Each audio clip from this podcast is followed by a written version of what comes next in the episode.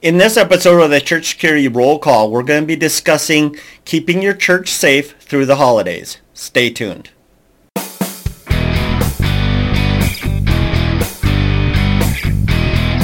Hi, this is Chris with Sheepdog Church Security, and this is your Church Security Roll Call. Today we're going to be discussing the article, Have Healthy Holidays. If you'd like to read that article, go to our website, sheepdogchurchsecurity.net, and look under the News tab. So let's begin in the Bible as we always do. This one is Leviticus 13, verse 46. And it reads like this. All the days wherein the plague shall be in him, he shall be defiled. He is unclean. He shall dwell alone. Without the camp shall his habitation be. So good verse for us today um, because quite frankly, this reads like a quarantine, right? Somebody is sick. They're not feeling well. You know, they maybe they have COVID, maybe not. You know, maybe it's just the, the it is flu season. How uh, important it is for them to maybe remain home for that week and that way they don't spread the disease. So that's kind of like what we're going to be talking about today. Not necessarily um, COVID and flu season, but just that we're at an increased risk for safety concerns during the holidays. And so that's what we're going to be discussing. Before we continue, I'm going to encourage you to share this with your team, your staff, other volunteers, and so that we're all aware. And we're going to be discussing how important it is for all of us to have our eyes open to reduce the risks and threats that we face over the holidays. So let's jump into the news. I have quite a few stories here. Um, let's start with Pennsylvania, January 10th, 2022. The Expert Institute is looking um, for an, ex, uh, an expert witness in a personal injury lawsuit in Pennsylvania. The plaintiff, a dr- delivery driver, slipped on an icy parking lot of the defendant and was injured. The driver claims that he was not warned by the defendant that I, of the icy surface. So this is something we have to think about depending on where you are in the country. Icy roads can icy sidewalks slipping conditions increase for many of us in this country uh, this time of year. We need to be aware of that and be i mean this one's talking about a lawsuit and of course that's why it makes the news. But these lawsuits happen all the time at churches and we um, um, but probably more important than that we just don't want to see somebody get hurt right? Slipping and falling. All right uh, Columbia, South Carolina, November 26, 2021. A man fell to his death from a roof while putting Christmas lights on his home. Bad deal. Um, Texas, November 30th, 2019. A man who owned a window washing business was putting up Christmas lights for a client and he fell to his death. Cincinnati, Ohio, December 17th, uh, 2008. Uh, during a Christmas musical at a church, an actress fell from the high position and died when her fa- safety harness failed. All right, fires. Um, this one, during Christmas service in a church, the upper sleeve of a communion server robe caught fire when she got too close to a candle. The vicar, who was giving the message, saw this, immediately stepped forward and put, the, put out the flame with his hand. The robe was polyester, so it melted um, into his skin burning 30% of his um, palm and fingers. Uh, another fire. Uh, during the procession of a Christmas event, a boy carrying a candle tripped and fell, igniting the ro- robe of a boy in front of him. That boy was taken to the hospital with serious burns. Another polyester um, situation there. All right, food poisoning. Members of a local church held a harvest supper at an eatery. The meal featured uh, shepherd's pie. Oh, interesting. Uh, most of those attending became ill. The exceptions were two vegetarians um, who did not eat the shepherd's pie. One person died. Wow. Um, the cook was um, convicted for not following food safety standards. Wow. All right. Medical. Forbes magazine reported on a study showing that more heart attacks occur during the holiday season than any other times in the year. Most of these are on Christmas Eve. Um, there are various contributing factors such as holiday stress, overeating, overexertion, fatigue, excess alcohol. Okay, Pendleton, uh, New York, December 25th, 2021. On Christmas Day, after people had left the church, a thief broke in um, broke interior doors to get into a room where the Christmas offering for four services was stored. The offering had not yet been counted. The amount is estimated as $25,000 was stolen. I suppose the good news is most of that was in checks, so they could notify people to cancel.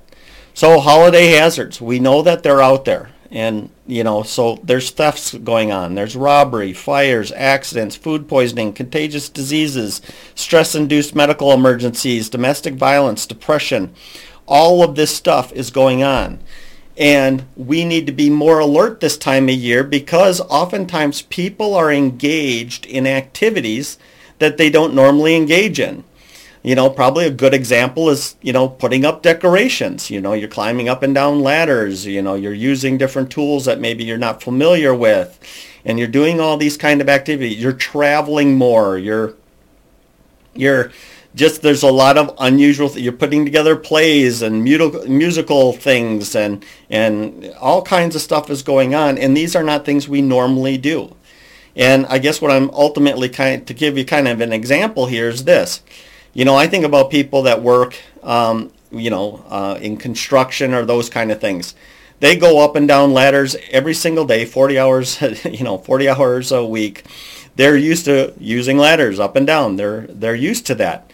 But now you take somebody, maybe like me, I'm not up and down ladders all the time. I'm up and down ladders a few times a year, and that's it. And so I, if I'm hanging decorations, I'm doing something that I'm not nor I don't normally do. And so I'm not as skilled and practiced in these kind of things and I could make mistakes just like everybody else in our church that's out there. They're doing things. Maybe they're um, engaging things they don't normally do. Think about people that are working in the kitchen. If you're putting together some sort of special meal or snacks or something like that, how many of those people actually do that on a regular basis? How many of those people actually understand all the cleanliness rules and and you know the in the military it was 40 degrees and 140 degrees. Basically, if it's below 40 degrees, you're preserving it, you're okay for short periods of time to some degree. And then anything over 140, it's being heated and it's stopping from things growing on it. But when it's in that middle serving realm, that's where it's in danger and that's where the clock is definitely started. And so, but anyway, my whole point is this, is there's all kinds of things that people are doing that they don't normally do and they're not skilled at doing it or they don't understand all the details and important, you know, sanitary conditions, all that kind of stuff. Sorry about that. All right, next thing.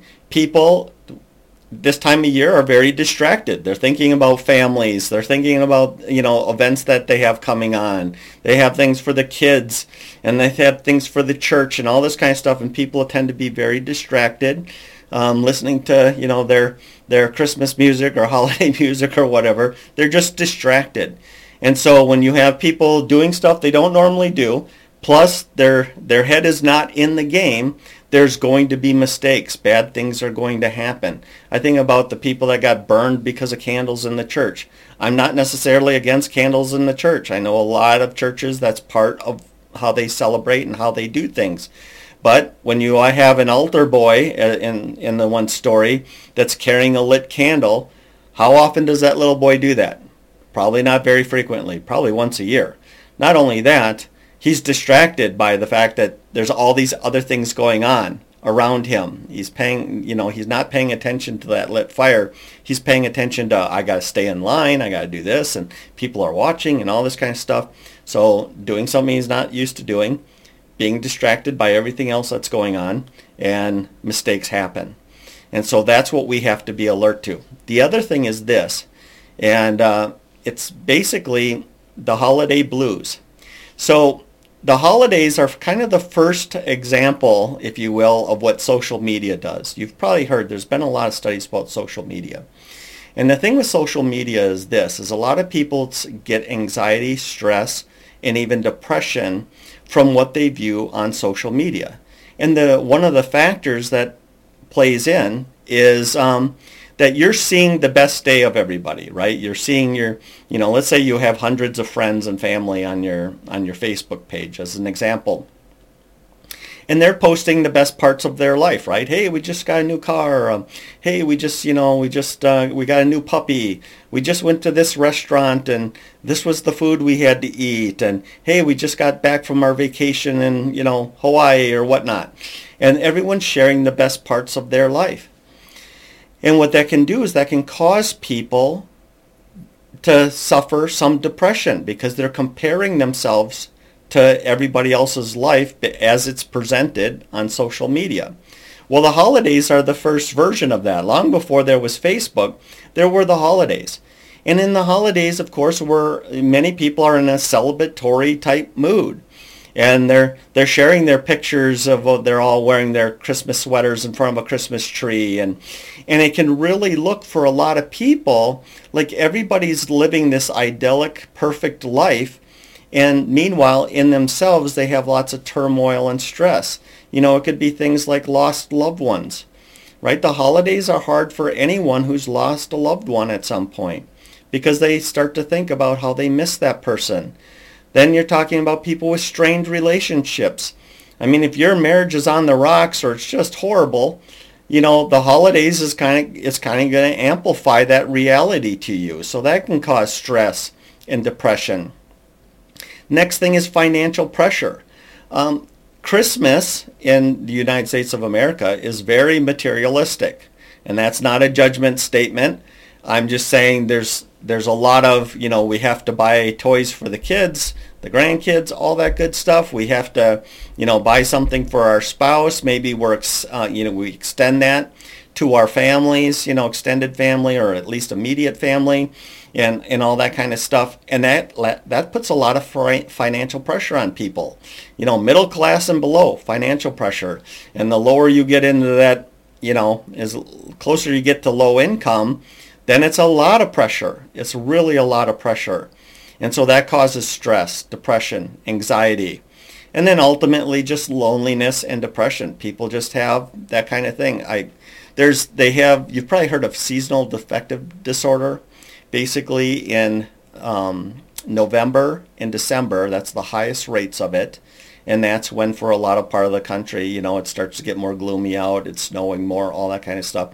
People actually have a physiological response to that. But my point ultimately is this, is um, we need to be prepared for these additional risks, these increased risks. So this is a very good time to start dusting off some of your plans and at least getting with your team and getting with your staff to talk through, hey, if there's a medical emergency, what are we going to do? Well, a medical emergency, if you're alone, right, you call 911. That's the first thing you do. Then you start providing immediate aid. You're evaluating, you know, scene safe to, you know, you make sure the scene is safe before you approach the person. Then you're evaluating them. And then once you evaluate them, you have to decide what you're going to do. Are you going to provide immediate aid because you're sitting there and you need to help them right now? Or are you going to go run and get the med bag, come back because you need the tools in the med bag to do what you need to do? That's if you're alone. Um, and then, of course, the next part is, you know, now when the ambulance shows up, you know, how are they getting in the building? Have you worked that out? You know, how do you, are you going to have to leave the patient to go let them into the door? All that kind of stuff and get them to the victim as soon as possible. If you have somebody, obviously you can split these responsibilities, right? The first person, scene safe, goes in, evaluates them, starts providing immediate aid. Meanwhile, the second person is calling 911 and running for the med bag. And then, of course, once again, they help with providing aid, and at some point, they're probably running to the door to greet the ambulance and bring him into the victim. This is a good time to review that procedure. I don't know where your med bag is, but hopefully every staff and volunteer and everybody else knows where that's at and they're trained to use what's inside that med bag. Next thing, fire response. You know, reviewing that with your team. You know, there's a fire. What do we do? If, you know, let's say it's in the kitchen. Everyone grabs a fire extinguisher that's closest to them. You run to the you move smartly. You don't run. You move smartly to the fire. You try to put out the fire. If you can't put out the fire, now you're closing it off, you're alerting the church, you're evacuating the church, and taking those kind of steps. Your fire policy is your fire policy. Your procedures are yours. You know, I'm just giving you a quick breakdown of those things um, in the hopes that at least you'll go to yours and talk to your team and your people about what your policy is, what your procedures are on that these emergencies, and just have it could be as simple as what I'm doing here now. You're just talking through it, just to get it fresh in everybody's mind. So if it happens, you're ready. The other policy you'd probably need to, or procedures you need to dust off and review, is what do you do about somebody in personal crisis? You know, we talked about how there's depression during the holidays. People are struggling. People have a lot of anxiety. And that may play itself out in the church. So what's your plan for addressing that? Now, if you've gone through our training, you understand that it's like you see somebody in um, personal crisis, you call for backup. Once your backup is there, you have a contact. Wow, that's twice in one show. Sorry about that. Um, and so now you're responding, right? The first person contact and cover. First person starts to talk to them, use verbal de-escalation. The second person is in an overwatch position uh, to be there if it turns violent that they can respond. Or if it looks like it's turning violent, they can call 911. Um, if it turns out that you're the contact person isn't doing a very good job in verbal de-escalation and seems to be going in the wrong direction, you can switch spots maybe a new talker, a new person can kind of help um, bring that person down. So that's a lot of information really fast, but the point is this, the risk increases over the holidays. It's our job as safety team members, as staff and volunteers from other ministries, that we're all safety officers. We're looking for people doing stuff that is dangerous, that could be dangerous, and is putting themselves or other people at risk. We're also paying attention to people that might be struggling this time of year to help them and to intervene if we can in order to keep them from becoming violent either to the congregation or even to themselves. Suicide increases during the holidays and you all know that.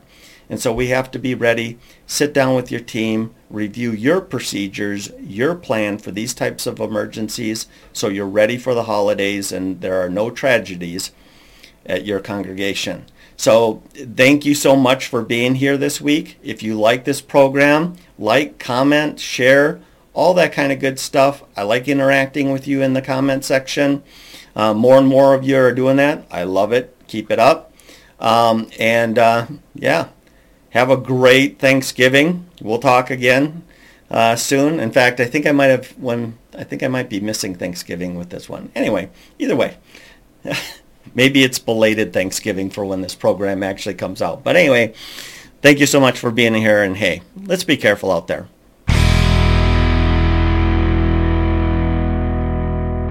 This program is made for informational purposes only and should not be taken as legal advice.